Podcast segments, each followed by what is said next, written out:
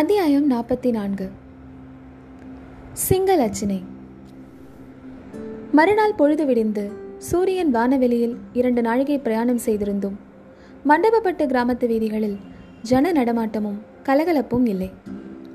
இரண்டு நாளாக இரவில் நடந்த களியாட்டங்களில் ஈடுபட்டதாலும் எதிர்பாராத விந்தை சம்பவங்களினால் உள்ள கிளர்ச்சியடைந்து தூக்கமின்றி இரவு நேரங்களை கழித்ததாலும் அந்த கிராமவாசிகள் அன்று காலை கொஞ்சம் மந்தமாகவே இருந்தார்கள்.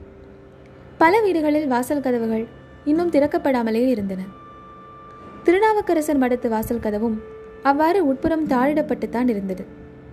ஆனால் உள்ளே பேச்சு குரல் கேட்டது. குண்டோதரன் சத்ருக்னன் வஜ்ரபாகு ஆகிய மூவரும் அந்த வேளையில் மடத்து வாசலுக்கு வந்தார்கள். குண்டோதரன் கதவை இடித்தான். உள்ளே கேட்டுக்கொண்டிருந்த பேச்சு குரலின் சத்தம் உடனே நின்றது. மனிதர்கள் நடமாடும் சத்தமும் கதவுகள் திறந்து மூடப்படும் சத்தமும் கேட்டன. பிறகு வாசல் கதவு திறந்தது. ஆயினர் வெளியிலே வந்து நீதானா குண்டோதரா? ராத்திரியெல்லாம் எங்கே போயிருந்தாய்? உன்னை நம்பினால்? என்று சொல்லிக்கொண்டு வந்தவர் வஜ்ரபாகவையும் சத்ருக்னனையும் பார்த்துவிட்டு இவர்கள் யார்? என்று கேட்டார். நேற்றிரவு இரண்டு பேர் வந்திருந்தார்கள். சிற்பக்கலையில் ஊக்கமுள்ளவர்கள் என்று சொன்னேனே அவர்கள்தான். ராத்திரியெல்லாம் இவர்களை தேடி கடைசியில் பொழுது விடியும் சமயத்தில் தான் கண்டுபிடித்தேன் குருவே. தங்களை பார்க்க வேண்டும் என்று சொன்னபடியால் அழைத்து வந்தேன் என்றான் குண்டோதரன். அப்படியா? உள்ளே வாருங்கள். அம்மா சிவகாமி மனை எடுத்து போடு என்றார் ஆயனர். ஆயனருக்கு பின்னால் நின்று சிவகாமி உடனே மனைகளை எடுத்து போட்டாள்.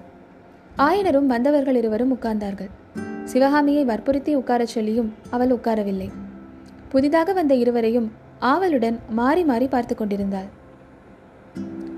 உங்களை பற்றி குண்டோதரன் சொன்னான். சிற்பத்தில் ஆர்வம் உள்ளவர்கள் என்று. உங்கள் இருவருக்கும் எந்த ஊரோ என்று ஆயனர் கேட்டார். குருவே என்னை தெரியவில்லையா? என்றான் சத்ருக்னன். தெரியவில்லையா அப்பா. நீ எப்போதாவது என்னிடம் சிற்பம் கற்றுக்கொண்டாயா என்ன? ஆமையா சிவகாமி அம்மையை வேண்டுமானாலும் கேளுங்கள். அவருக்கு ஞாபகம் இருக்கும். ஆமாம் அப்பா. இரண்டு மூன்று நாள் இவர் உங்களுடைய சீடராக இருந்தார் என்றாள் சிவகாமி. என் அதிர்ஷ்டம் அப்படி? நான் வந்த சில நாளைக்கெல்லாம் தாங்கள் மாமல்லபுரத்திற்கு போனீர்கள் என்றான் சத்ருக்னன். பிறகு கொஞ்ச நாளைக்கெல்லாம் எல்லா வேலையும் நின்றுவிட்டது. இந்த பாழும் யுத்தம் எதற்காக வந்ததோ எப்போது முடியப் போகிறதோ தெரியவில்லை என்று ஆயனர் கூறி பெருமூச்சு விட்டார். இன்னும் கொஞ்சம் பொறுமையாக இருங்கள் ஆயனரே யுத்தம் சீக்கிரத்தில் முடிந்துவிடும். தாங்கள் பழையபடி தங்கள் அரண்ய வீட்டுக்கு போகலாம் என்றார் வஜ்ரபாகு. அந்த குரலை கேட்டதும் ஆயனர் சிறிது திருக்கிட்டவராய் வஜ்ரபாகவை உற்று நோக்கி ஐயா தாங்கள் யாரோ? என்றார். என்னை நிஜமாகவே தெரியவில்லை ஆயனரே. பார்த்த ஞாபகமாய் இருக்கிறது. அப்போது சிவகாமி தந்தையின் அருகில் வந்து அவருடைய காதோடு சக்கரவர்த்தி அப்பா தெரியவில்லையா? என்றாள். ஆயனர் அளவிட முடியாத வியப்புடன் ஒரு கணம் வஜ்ரபாகுவின் முகத்தை உற்று நோக்கினார். பின்னர் அவசரமாக பீடத்தை விட்டு எழுந்து பிரபு இது என்ன வேஷம்? அடையாளமே தெரியவில்லையே என்றார். வேஷம் போடும் கலையில் என்னுடைய சாமர்த்தியம் இப்போதுதான் எனக்கு திருப்தி அளித்தது. போர்க்களத்தில் புலிகேசியின் முன்னால் நின்று தூது சொல்லிவிட்டு திரும்பிய போது கூட இவ்வளவு திருப்தி எனக்கு உண்டாகவில்லை என்றார் மகேந்திரர். ஆயனர் பல்லவேந்திரா குண்டோதரன் நேற்றிரவே என்னிடம் சொன்னான் யாரோ இருவர் வந்திருக்கிறார்கள். அவர்கள் இந்த கிராமத்து பாறைகளை பார்த்துவிட்டு கோவில் அமைப்பதை பற்றி பேசினார்கள் என்று. உடனே தங்களுடைய ஞாபகம் எனக்கு வந்தது.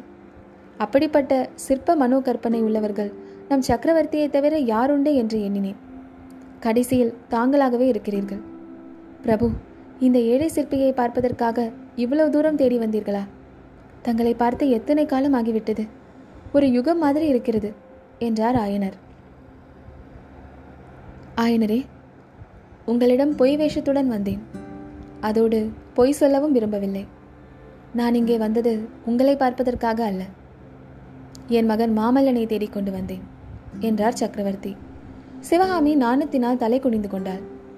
ஆயனர் சிறிது தடுமாறிவிட்டு பல்லவேந்திரா மாமல்லர் நேற்றிரவே புறப்பட்டு சென்று விட்டாரே குண்டோதரன் சொல்லவில்லையா? என்று கேட்டார். மாமல்லனும் பரஞ்சோதியும் இத்தனை நேரம் காஞ்சி பாதையில் போய்க் கொண்டிருப்பார்கள்.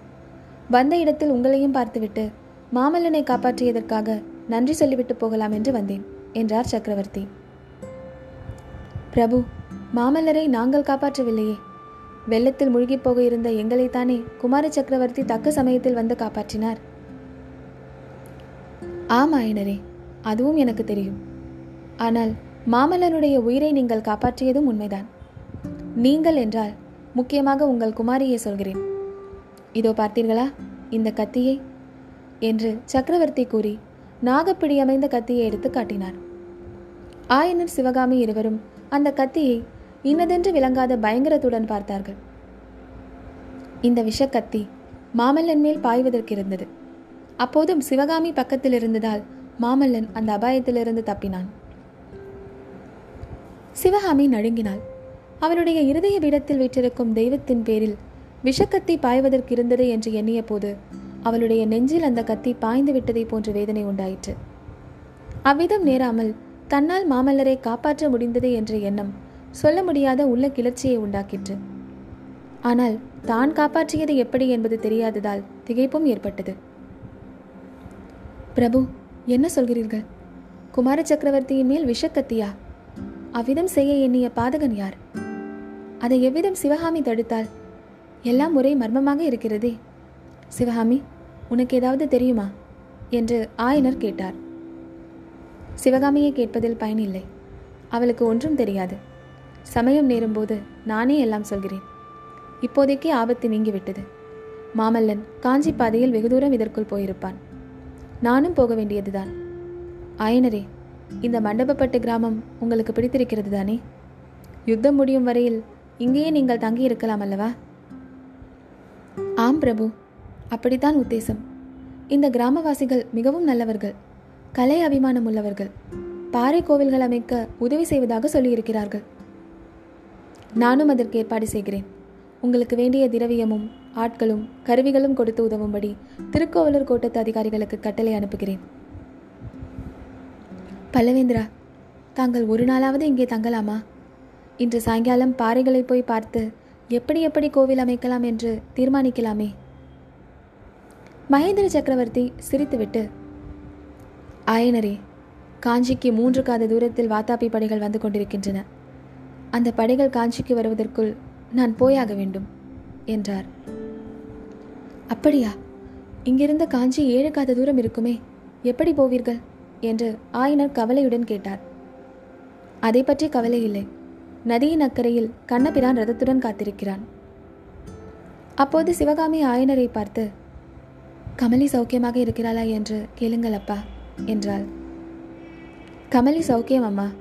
கண்ணபிரான் உன்னை பார்த்து கமலியை பற்றி சொல்ல வேண்டும் என்று எவ்வளவோ ஆவலுடன் இருந்தான். நான் தான் வரக்கூடாது என்று தடுத்து விட்டேன். சிவகாமி மறுபடியும் ஆயனரை பார்த்து அப்பா கமலிக்கு குழந்தை பிறந்ததும் சொல்லி அனுப்ப சொல்லுங்கள் என்றாள். எக்காரணத்தினாலோ மகேந்திர பல்லவரை ஏறிட்டு பார்க்கவே அவளுக்கு சங்கோஜமாக இருந்தது. ஆகட்டும் சிவகாமி. அப்படியே சொல்லி அனுப்ப சொல்கிறேன். ஆயனரே நான் புறப்படட்டுமா? போகும் வழியில் வேண்டுமானால் சுற்றுப்பாறைகளை பார்த்துவிட்டு போகலாம்.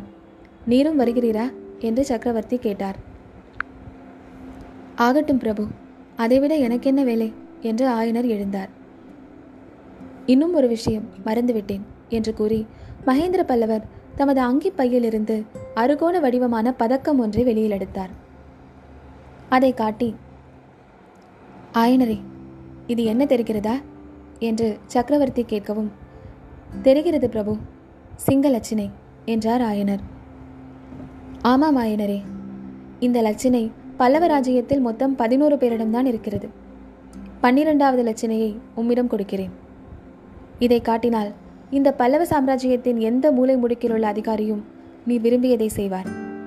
எந்த கோட்டை கதவும் உடனே திறக்கும். இதை வைத்துக்கொண்டு என்னையும் மாமல்லனையும் எந்த நேரத்திலும் பார்க்கலாம். இந்த யுத்த காலத்தில் உம்மிடம் இது இருக்கட்டும் என்று கொடுக்கிறேன். சர்வ ஜாக்கிரதையாக வைத்துக்கொள்ள வேண்டும். ஏதாவது மிகவும் முக்கியமான காரணம் ஏற்பட்டாலன்றி இதை உபயோகிக்கக்கூடாது என்று கூறி சக்கரவர்த்தி லட்சணையை நீட்டினார். பிரபு இந்த ஏழை சிற்பிக்கு எதற்காக இந்த சிங்க லட்சணை என்று ஆயனர் அதை வாங்கிக் கொள்ள மிகவும் தயங்கினார். ஆயனரே இந்த பெரிய ராஜ்யத்தில் உம்மையும் உம்முடைய குமாரியையும் காட்டிலும் எந்த செல்வத்தையும் நான் பெரிதாய் கருதவில்லை. ஏதாவது ஒரு சமயத்திற்கு வேண்டியதாக இருக்கலாம். ஆகையால் வாங்கி பத்திரமாக வைத்துக்கொள்ளும் என்று மகேந்திர பல்லவர் கையை நீட்டிக் கொடுக்க அதற்கு மேல் ஆயனரால் அதை மறுக்க முடியவில்லை. பயபக்தியுடன் வாங்கிக் கொண்டு அம்மா சிவகாமி இதை உன் பெட்டியில் பத்திரமாக வைத்துவிட்டு வா என்று சொல்லிக் கொடுத்தார். சிவகாமி அந்த சிங்க லட்சணையை வாங்கிக் கொண்டு அடுத்த அறைக்குள் அதை பத்திரப்படுத்த போனாள். அங்கே அந்த கிராமத்து பெரிய வீட்டு பெண்மணிகள் அவளுடைய ஆடை ஆபரணங்களை வைத்துக் கொள்வதற்காக அளித்திருந்த அழகிய வேலைப்பாடமைந்த பெட்டி இருந்தது.